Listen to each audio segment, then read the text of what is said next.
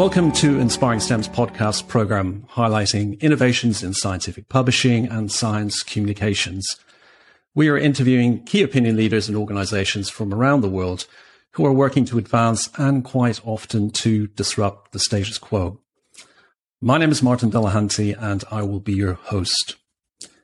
My guest for this episode is Kylie Walker, Chief Executive Officer for the Australian Academy of Technology and Engineering, where she works with expert fellows to lead crucial national conversations and strategies towards a thriving, healthy and connected Australia supported by technology. Kylie is also a visiting fellow at the Australian National Centre for the Public Awareness of Science. She was chair of the Australian National Commission for UNESCO. And in 2019, she was named as one of the t- top 100 women of influence listed by the Australian Financial Review for her work on improving equity, diversity and inclusion in STEM. A very warm welcome, Kylie, to the program. Real pleasure to be here. Thank you, Martin. Thank you. Before we get into your current work, uh, perhaps you can share a little bit about your, your background and what you what led you to your passion for science communications and the career that you have now.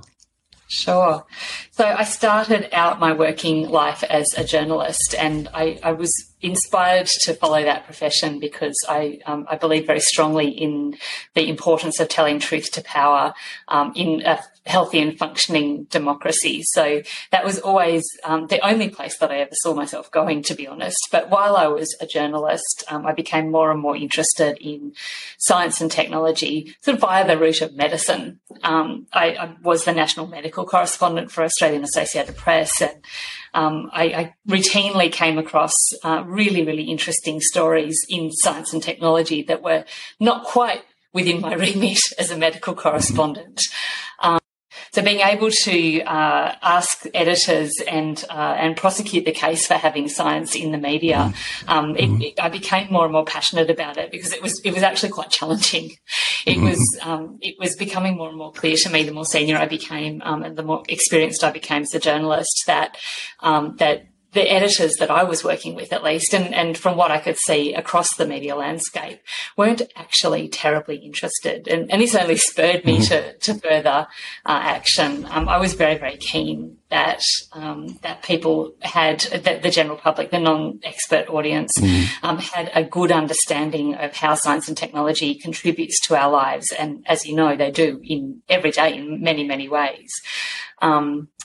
So when I left journalism, I, I actually went into uh, science and technology advocacy and communications, and that's where I've been uh, for a, a, couple of decades now. It's um, it, it's really a very deep and abiding passion for me, and I do see that really strong connection in terms of speaking mm. truth, because a lot of the work that I do is about helping people understand the facts, the possibilities, um, the, the work that's been done in research and its application, and what that means for our everyday lives. But also the awe and the mm. excitement and the the optimism that that work can Absolutely. bring, because it really does. Every time uh, a new breakthrough is made, every time a new application is achieved, um, it does advance us in some way, or it has the potential to, at least. Um, so I'm passionate about helping people understand just how exciting and how important um, they, this work is to everybody in our everyday lives. That's great, and I, I, I love I love your motto, "Truth to Power." That's that's fantastic, and that, that also that passion comes across, you know, very very very nicely. Um, so although your your your qualifications weren't in in science, obviously you've uh, of embraced science. You said, you know, as a as a child, you were fascinated about science, and uh, um, yeah, and I think um, particularly the first roles that I had in science communication and advocacy, um, what struck me really clearly is that as a communication expert, um, I guess a, a, connector, a translator, an amplifier, um, I was playing a really important role. Um, I think it's a, an incredibly important profession, science communication. We have um, highly skilled and very focused researchers uh, and the people who work to apply that research as well. Um, and I think often we can get a little bit tangled up in expecting um, them to be everything to everybody. Um, but, and some are going to be skilled at that and some are going to be passionate about doing that and really enjoy doing that. And that's sure. excellent and we should support and, mm. and, and uh, encourage that.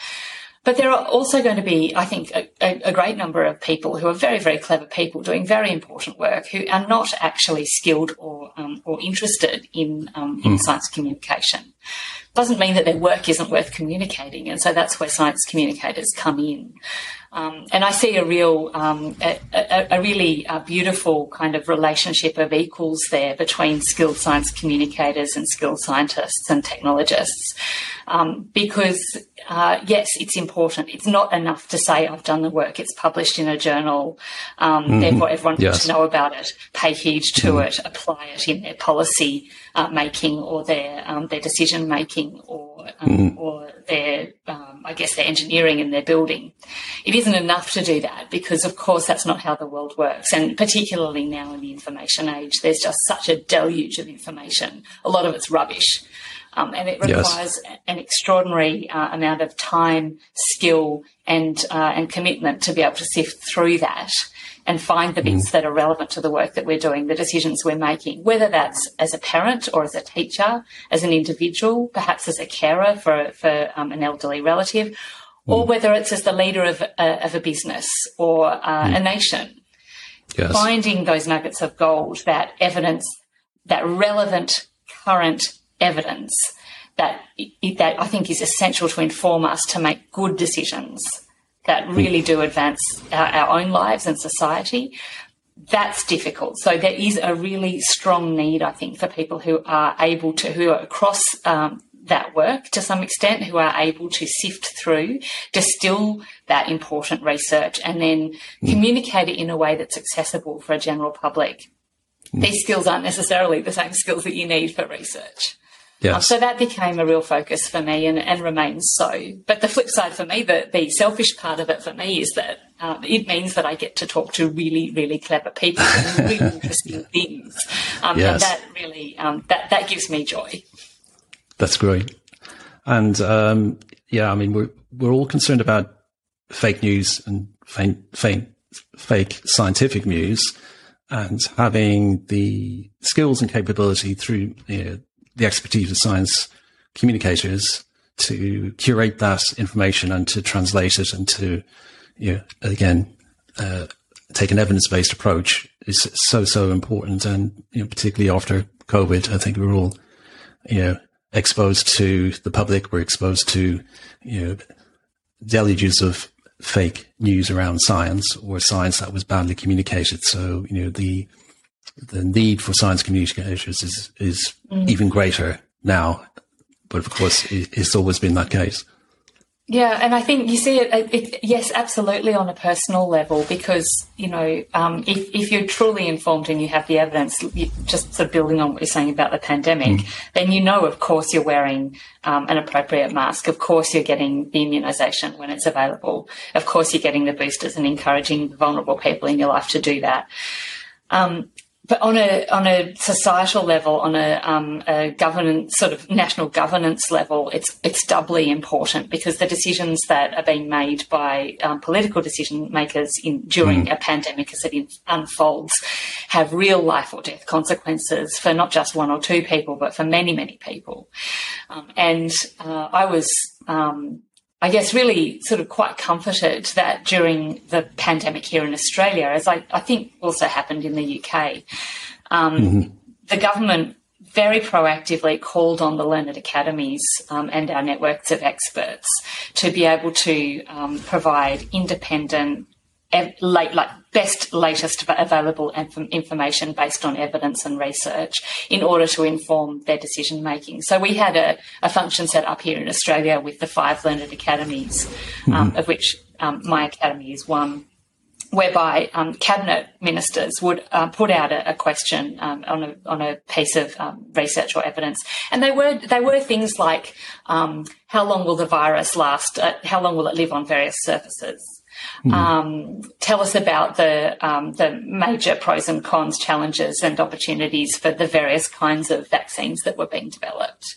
Mm. But there were also um, much more uh, pragmatic questions, I guess, in terms of uh, how quickly can we switch this kind of manufacturing to be able to make it become a, a, a PPE factory, or um, you know what how long uh, how far can we uh, can we ship the viruses oh sorry the viruses how far can we mm. ship the um, the vaccines? In what conditions? Yes. and what do we need to, to do in order to make that work? But also things like workforce. So what what um, effect can we expect the pandemic to have on um, on the research workforce? So those kinds of questions were coming to the learned academies and through our networks. We were able to um, gather the, the evidence and the best um, available expertise very, very quickly um, into very short, uh, very mm. focused, but incredibly robust papers. Um, this would be, uh, we're talking about maybe 10 days turnaround for, for mm. a paper mm. of, of, this nature. That if mm. you had your time, you'd probably do sort of in six or eight months. Um, very densely packed very high quality information, and they were they were absolutely using that information as um, as a basis for decision making, and that's really a key function. It's really central to the mission of the Learned Academy, and and obviously to our Learned Academy in particular. That ability to provide that um, that evidence based advice to the places that matter at the times that matter. Um, that's really central to what we do. Mm. Uh, I think the the great thing also in in in chatting with you, Kylie, is that um, yeah, I think there should should be and is great interest in Australia Australia's uh, science communications capability, which I think are outstanding from you know, my brief experience in working with uh, university institutions in Australia. And we we had uh, Kylie Ahern last year on our podcast, sort of elaborating on you know the uh, the impact of Australian science communications and you know how that works for various institutions. So you you, you specialize in connecting technologists, engineers, and scientists with with governments, business, media, society, and these skills you've built up you know over many years in senior federal communication advocacy roles uh, across science and technology and health sectors. So in your current role, could you share some insights into priorities and, and how you work? Mm. Well, I've talked a little bit about how we work in terms of that evidence based um, advice um, to decision makers, but I guess the key priorities for our academy and, and for me personally um, are the same key priorities for all of the learned academies of technology and engineering around the world, um, and they are climate change and workforce. Um, and, and we know that um, both of these are intrinsically linked, and, and addressing, uh, mitigating, and, and, adapting to climate change is not going to be possible um, until and unless we have um, the skilled workforce that's required to, to be mm. able to not just um, invent, but also apply, roll out, um, and build the infrastructure for the solutions that are urgently required. I say that it, it's uh, these are priorities for, for the learned academies around the world because actually um, just a few months ago I was able to attend the annual meeting of the Council of Academies of Engineering and Technological Science, uh, Sciences, and there are 32 of those um, internationally um, members of the council. Um, and when we started talking about what our priorities were, it became clear immediately that that these are common. Climate change is the number one priority for humanity. Clearly, yes. it's an existential threat. Mm. If we don't get this right, then nothing else will matter. I'm not sure of the workforce statistics around uh, around the world, but in Australia we have a, a shortfall of 60,000 engineers currently, mm. and the projections are dire. That's growing exponentially, um, and not only is the gap in the workforce growing, but the need, the, the demand for those sorts of skills is growing at the same time. So um, it's given that this is happening globally, um, we cannot rely, as we have as a, as a small nation, we have always relied on skilled migration. Um, and that absolutely has a part to play in addressing this workforce shortage, but clearly it can't be the only solution because this shortage is occurring all around the world. So we do have to get a lot smarter and a lot more quickly at bringing in many more people to science, engineering, and technology. Um, and to think, mm. uh, I think, a little bit more creatively about the kinds of people that we bring in um, and skill up and deploy into the workforce. And and by STEM workforce, I'm not just talking about research. I, I you know, at, at the academy and, and, me personally, we take a, a very broad perspective of what, what, it looks like or how you define yourself as a STEM professional. Um, yes. You know, I, am including people who are in charge of infrastructure or who are running airlines, for example. Um, people who apply STEM skills in their professional life are equally a STEM professional as a, as a researcher. And this is where the greatest gap is um, is mm. occurring, of course, particularly for engineers. So we're working um, both from a programmatic perspective, but also from an advocacy perspective um, with other um, leaders in the sector and, and politically in Australia to uh, think, yes, as I said, very creatively about who we um, attract and skill and retrain, uh, re- retrain and retain in STEM. Um, and so I think the only way that we're going to be able to even start to meet that that shortfall and that urgent need um, is by being a lot more um, diverse in, in our hiring and our training practices. Mm. Um, we, like most nations around the world, not all, but like most nations around the world, we have um, a, a, gender gap, a quite a stark gender gap in STEM in Australia. Um, but we also have a race gap. Mm. We're not culturally and linguistically diverse, despite being a multicultural nation, despite having uh, three to 4% of, of our population Aboriginal and Torres Strait Islander people. Um, and we are also not traditionally terribly good at bringing people in uh, to STEM in mid career. And I think those two, if, if we look at those two opportunities, there is a very rich potential um, STEM skilled workforce to bring in um, and, and, and work with to problem solve the extra benefit of taking this perspective is that we get all kinds of different approaches to problem solving. Yes. You yes. know, we know that if we have a group of people who are from the same cultural background, the same gender, um, who perhaps have gone to the same sorts of schools and done the same sorts of degrees, that they're very likely to try and tackle a problem from the same perspective and with the same tools. Yes. But if we bring people in with cultural diversity, with different lived experience, um, with different ways of thinking, different life stages, different genders, um, I think that we exponentially superpower our supercharge our capacity to problem solve. And so I think it's a very exciting opportunity. Absolutely, and you know the the sh- shortfall in the workforce, uh, for particularly for, for engineers, is, is, not unique to Australia. So the UK and Europe uh, are experiencing the, the same shortfalls, but within that also there's the the the the challenge around diversity, lack of diversity, and that diversity being required to deliver an interdisciplinary, unique, different approach to tackling the, you know, sustainable development goals around.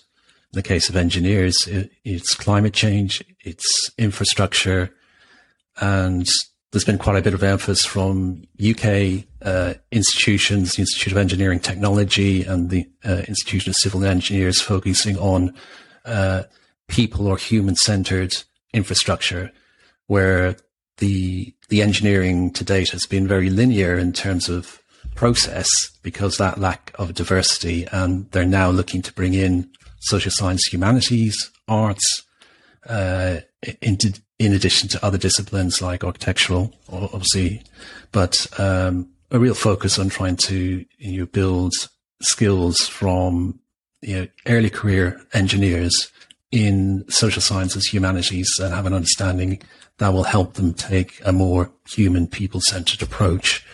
So it's not unique to Australia. Mm. Mm. Yeah, I think it's crucial, and I think you know it, uh, it's it's really um, very challenging to see uh, that the, the weather effects of climate change and the extreme events that climate change uh, brings are starting to affect um, the northern hemisphere in ways that it hasn't happened previously. And, and I know in Europe that it's been a very challenging um, few years on that front as well. In Australia, we've we've had those extreme events for a little bit longer. We're a little bit of a, a climate canary, I think, in the coal mine, um, and extreme bushfire, extreme flood. Um, it's the new normal. Very sadly, mm-hmm. it's the new normal. Coastal mm-hmm. erosion, um, and and of course, heat waves um, are something that we've been contending with for a long time, but they're becoming more frequent and more intense. Um, and so, um, when we talk about tackling climate change, yes, we need to uh, urgently effect a clean energy transformation, but we also need to think about how we build resilience in community. And I think that's where that interdisciplinary approach is mm-hmm. um, is so crucial because we're talking about people. We're not just talking about theory or systems or structures. Um, and ultimately, all, all of that, um, I think we, the more we can learn and the more, um, it, different kind of ways of thinking that we bring into that and, and knowledges that we bring into that, um, that problem solving approach, the stronger it becomes. I mean, we are incredibly fortunate in Australia to have amongst us the, the world's oldest continuous culture, 60,000 years and, and more, latest studies suggest, mm. um, of sustainable living in this incredibly harsh uh, climate and country. It's a very old country. Our, our dirt is very poor. Um, it, it, yes. they, the conditions here are mm. really harsh, and and having um, a, the Aboriginal uh, nations across Australia having survived and thrived for so long in those conditions, there's clearly something to be learned there.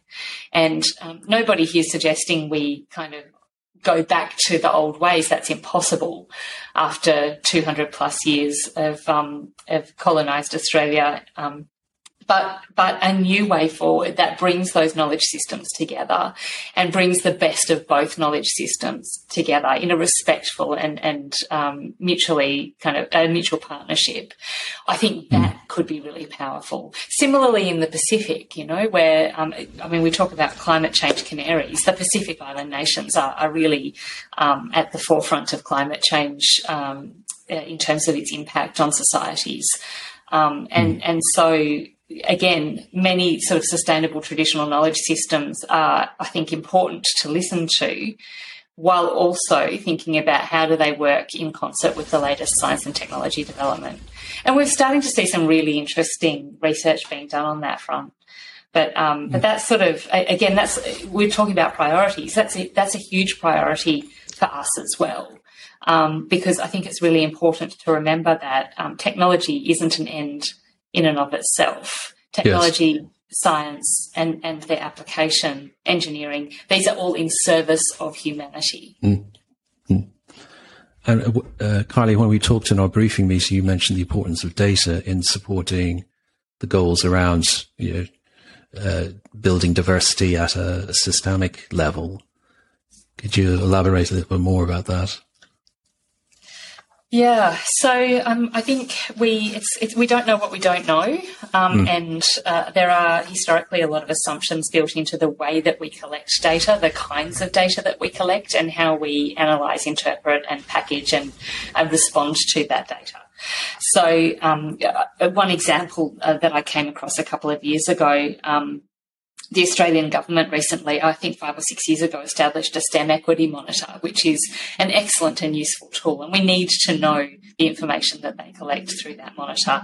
What it does is it looks at uh, what started out looking at gender equity, but it, it now has broadened out to look at all kinds of diversity data in the STEM workforce in Australia, looking at research, government, private sector, looking at seniority levels, looking at grant application success rates, um, looking at dropout points, um, and we know that uh, particularly for women um, and uh, and Aboriginal and Torres Strait Islander people, there are some very well defined dropout points in a STEM career.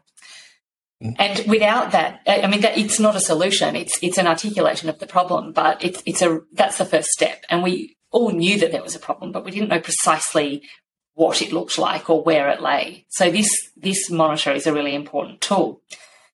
But we realised when we started drilling down on a couple of particular issues that um, the information that was being um, presented about grant um, successful grant applications to the um, Australian Research Council and the National Health and Medical Research Council um, was uh, a little bit um, misleading in that it, mm. it was saying uh, it was saying or doing a gender uh, breakdown which included any team that had a woman as part of the team and counting that as a successful grant application um, for a woman.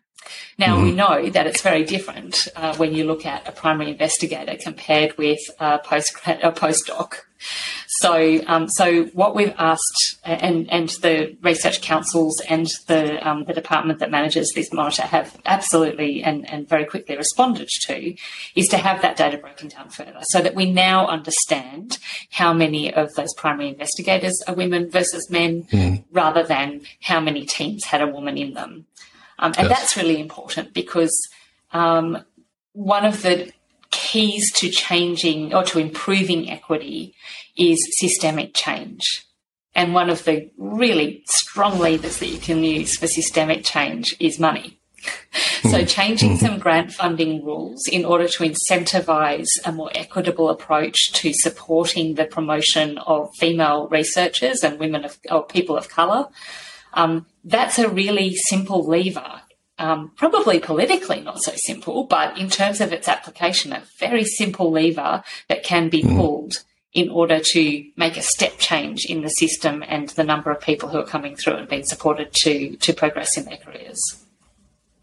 So it's really uh, important. It's the other sort of mm. thing that I, have been thinking about with regards to data um, is uh, is data sovereignty for Aboriginal and Torres Strait Islander people, um, mm. and this sort of just starts to veer into the, the open source discussion um, as well, because um, historically, um, Aboriginal and Torres Strait Islander people in Australia have not been. Um, uh, they've not had agency in terms of their participation with research. Yes. Um, historically, there has been exploitative research um, done on and about Aboriginal and Torres Strait Islander people, but not done with Aboriginal and Torres Strait Islander people. So it's it's vitally important that um, that people are included uh, and have agency and have full understanding of what they're signing up to be part of. Um, particularly mm. when you come to a peoples that has been exploited historically and marginalised historically, um, and and to you know, this it is complex, um, but it's really, really important to do that. It, it means, though, that um, there are some challenges, I think, to in Australia um, to uh, taking a, an open approach to making information available. Um, for example, culturally, um, it is inappropriate to mention um, the names of deceased people in in Aboriginal and Torres Strait Islander mm. cultures. Um, and so, even something so simple as publishing a paper in which uh, an interviewer, an interviewee has been um, identified, um, that that's that's fraught. Mm. Another example is that if we're to uh, if, if, you were to do um, collaborative research uh, with traditional knowledge holders, you'd be um, many times you'd be dealing with a community rather than an individual or an entity, and so IP becomes challenging in that situation. It's a new kind of an agreement, so um, mm. so there there's a lot of kind of um, very important but probably quite detailed and difficult work to be done in order to ensure that we have um, both ad- addressed historical inequities and exploitative practices and built the foundations for a genuinely collaborative um, and equal partnership going forward. Mm-hmm. And I guess with, with open source, we could probably move to talking about op- open science and open access publishing. And uh, Kat, your chief scientist, Cathy Foley, last year, um, you know, issued a very, very strong statement, if not mandate, to for open science for Australian research. Um, uh, how is Australia performing against that um, that objective? Uh-huh. So the chief scientist has has proposed an interesting approach. Um, she's proposed a, um, a national subscription, essentially, whereby the Australian government would negotiate and, and pay for um, subscriptions that would provide access through a single portal um, for Australians to access research, which is potentially a cheaper option and opens up more um, access to peer reviewed research. I guess on the flip side of that, the challenges, as you and I have spoken about, is that um, the open source model requires the researcher to pay or, or their employer to pay um, to have their work published. And, um, and I think that's um, quite a challenging scenario in terms of equity mm. of access. The big old institutions, the moneyed institutions, will never have a problem with this. Um, but do we really want to entrench a system that um, that keeps the newer um, research organisations or the independent researchers out essentially until they've they've attained um, financial security, which you mm-hmm. know is an elusive thing in research at the best of times. Um, mm-hmm. So I think there are some challenges to it. Um, I am in favour of open source. I think you know being able to look at the latest research from around the world at, at any time when undertaking your own work can only benefit um, and advance the body of knowledge that we have as a species. Um, and having access to raw data is really important and, and again fast tracks some of the processes as well. It's much more efficient. Um, but then look, going back to um, that sort of uh, that data sovereignty, sovereignty and the IP sovereignty question. Um, yes. I think there are some challenges there, um, and you know I know that um, as I said, uh, there are uh, quite a number of Aboriginal and Torres Strait Islander groups in Australia, in particular, who have spent a lot of time and energy um, trying to uh, gain their rightful control of, of, of data about themselves and their own communities, and so opening things right up does risk that. Um, and obviously, also there's a commercial in confidence risk, but I think that there are probably some some more simple and established solutions to addressing that one. So, um, yeah, I think we're, we're still kind of working through as a nation how we want to tackle mm. this. And of course, like anything, we're not united because there are lots of different kinds of organisations and different kinds of people. But there is definitely momentum building towards um, towards an, an open source model of some kind. Yes. Uh, well, you know, uh, outside of Australia and, you know, internationally, you know, uh, publishers and particularly commercial publishers now embraced open, open access publishing as, as the new business model. But as we discussed it, it, uh, maybe unintentionally introduces a financial barrier and a, a level of inequity at the, the individual researcher level where prior for subscription based journals, there was no fee for publishing in the journal. So the, the inverted model has has still challenges that need to be worked out. And then the the challenges around data and having open and fair da- data, data that's operable and accessible, um, but protecting intellectual property, protection, protecting cultural rights, which you you very nicely uh, uh, communicated here for um, Aboriginal and um, you know just just to protect that, and you know it extends to patient data as well. You know that so that oh. there's there's lots of work working groups dealing with those issues, wanting to advance open science, but wanting to also protect things that need still need to be protected. Um, yeah. So no model's ever going to be hmm. perfect, though, is it? No. And and I think one of the things that um, that that I, I, think a little bit about um, in this in the context of this discussion is that you know Australia spends we don't know exactly how much, but somewhere before, between 460 million and one billion dollars a year um, to publishers. And uh, mm-hmm. the total mm-hmm. budget of the Australian Research Council is about 800 million a year. So imagine how much more research could be done if we spent that money on, uh, um, exactly. on supporting that instead yeah, that's extraordinary. Um, but yeah, again, that, that needs to be worked out. Um, so uh, just, just mentioning other organizations that are, you know, similarly minded within Australia. How, how do you coordinate? How do you work together? Uh, well, I guess it sort of depends on on the issue, but um, but we have, as I mentioned, we've got five learned academies in Australia, and we come together under the umbrella of the Australian Council of Learned Academies, ACOLA, um, and. Uh, where it makes sense for a, a, genuinely kind of multidisciplinary approach to, say, a report or a submission or a public statement, um, we we absolutely work together through ACOLA sometimes um, you know one on one as well, depending again depending on the the topic at hand. We also have a, a range of different um, uh, peak bodies, I guess you would call them, um, as as exist anywhere. So you know places like Universities Australia, Science and Technology Australia, which represents all of the um, the associations and societies in um, in science and technology. Uh, we all tend to have people and presence in Canberra, the capital city. Um, and mm. we all know each other. Australia's a fairly small pool. We don't actually hmm. have a huge population, so um, it's not like we sort of walk down the street and say good day. But it's not far off, I've got to say, particularly in Canberra. Um, we're, we're yes. quite a small a small city here, so mm. you hmm. do, and, and you know we all frequent the same places uh, in terms of mm-hmm. Parliament House and the various departments. Um, so it's it's a very friendly and collaborative sector here. Um, we we have to be um, hmm. because otherwise we'd get nothing done.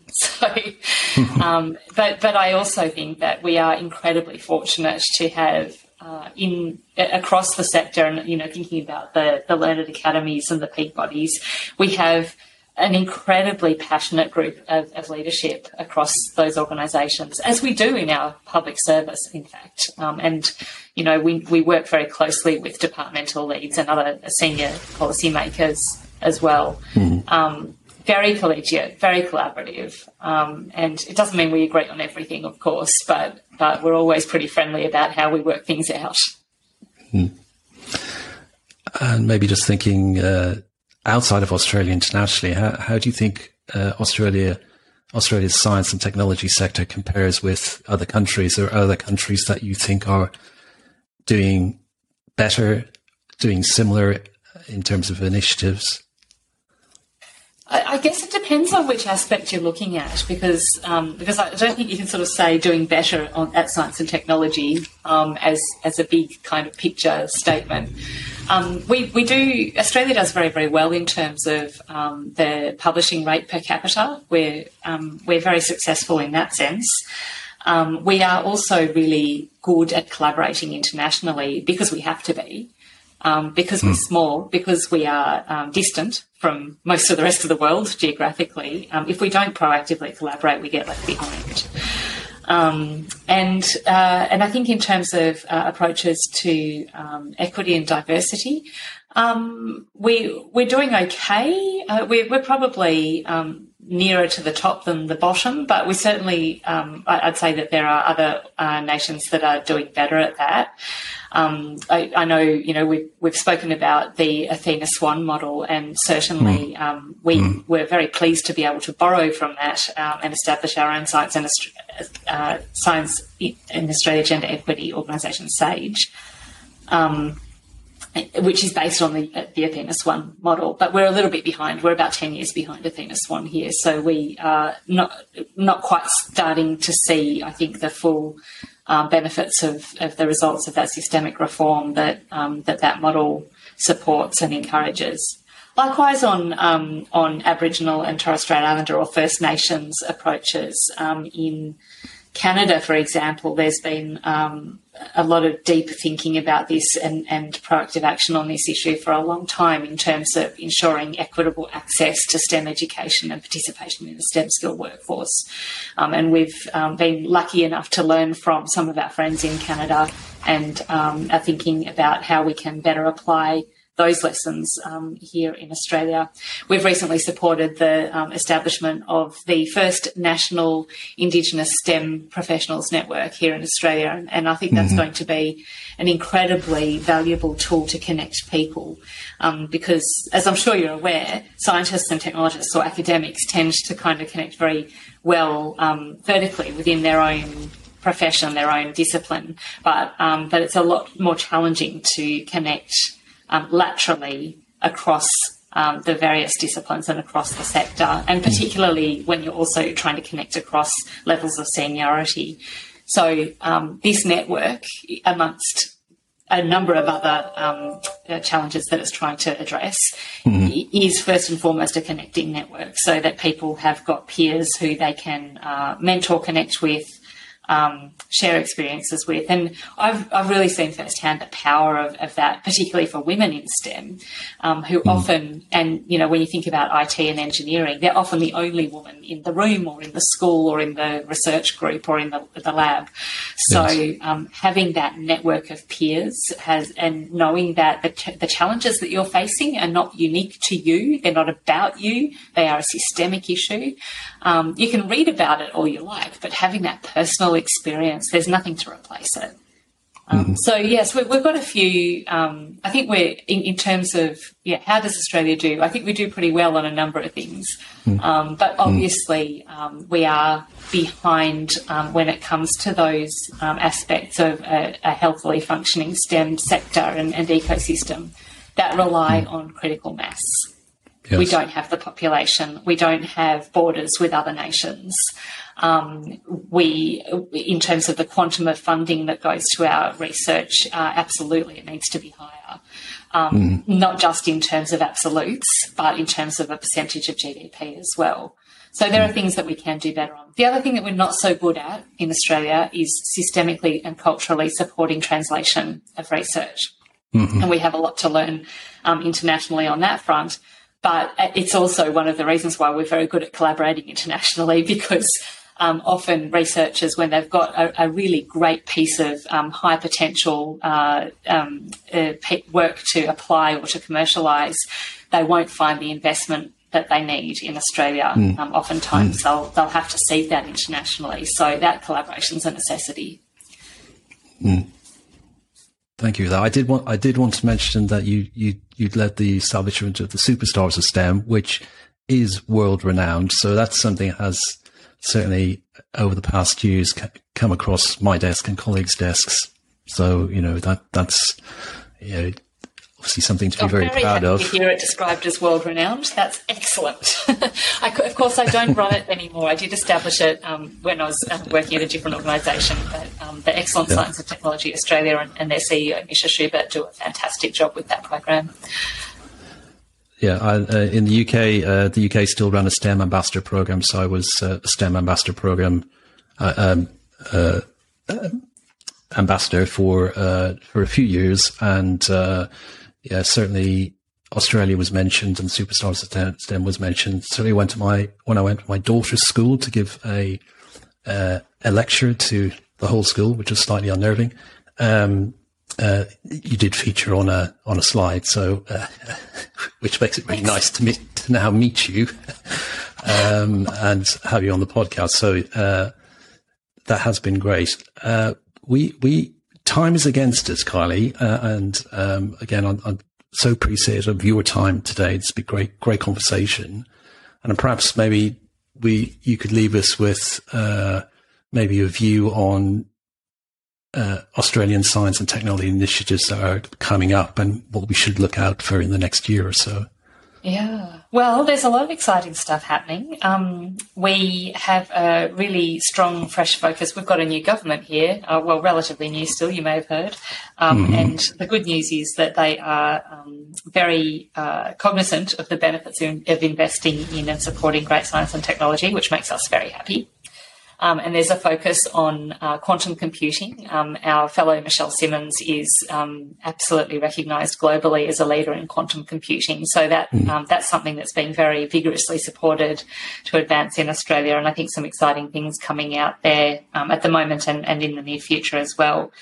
Um, artificial intelligence and robotics are also really strong focus hmm. areas for us, and um, you know, robotics can do all kinds of things, but uh, I had a lot of fun um, looking at uh, recently at some of the work that's being done in robotics in agriculture. Um, and those the uh, the ability to um, discern between a ripe tomato and an unripe tomato, and then pick it so very very gently, is um, amazing. Is quite something to see. Now I know that's a very simple kind of robot, but mm. it's mm. it's a lovely thing to watch. Mm-hmm. Um, and obviously, robotics in surgery and medical applications um, and in military applications is um, incredibly complex and um, and holds a lot of um, interesting innovation promise. Of course, it's the energy transformation as well, Martin. Um, yes. Because, you know, we, mm. it, it is such an urgent priority. Um, and Australia has uh, some natural assets that make us really well placed, as well as the research clout. Um, mm. we, we are and we should be leaders in solar power. Um, given our abundant sunshine and vast mm-hmm. spaces. Um, mm. We're also doing really important research um, in uh, the hydrogen power um, economy um, and all of the technology that underpins that. And, uh, you know, I visited our first hydrogen station, a refuel station in Melbourne a couple of years ago. Um, I know we're looking at um, storage and, and, freight solutions for that too. We've got extraordinary, exciting work coming up in battery storage technology as well, um, and still looking at sort of, you know, uh, new approaches to wind power and other things like tidal power, of course. Um, actually, just I saw just this morning that um, four Australian solar technology pioneers have been um, awarded the Queen Elizabeth Prize for Engineering for their work to develop um, incredibly efficient solar cells. So mm. there really is some very exciting work going on here, um, as there should be, um, I think, mm-hmm. in, in energy transformation technologies. That's great. Uh, thank you, Kylie, so much for, for sharing your insights and your, your journey to where you are now and what what uh, the Australian Academy of Technology and Engineering is is doing in terms of priorities and and more, more generally, you know, good news around new initiatives like you know what we've just been talking about here. So thank you again for your time. Uh, appreciate it. I'll make sure I'll include links to your references in the podcast when it's published. And um, what we might do is is grab another 45 minutes of your time in a year's time and see how things have progressed. But for the moment, Kylie, thank you so much for your time. Thank you. I'd, I'd be delighted to meet up again, and thank you very much, Martin.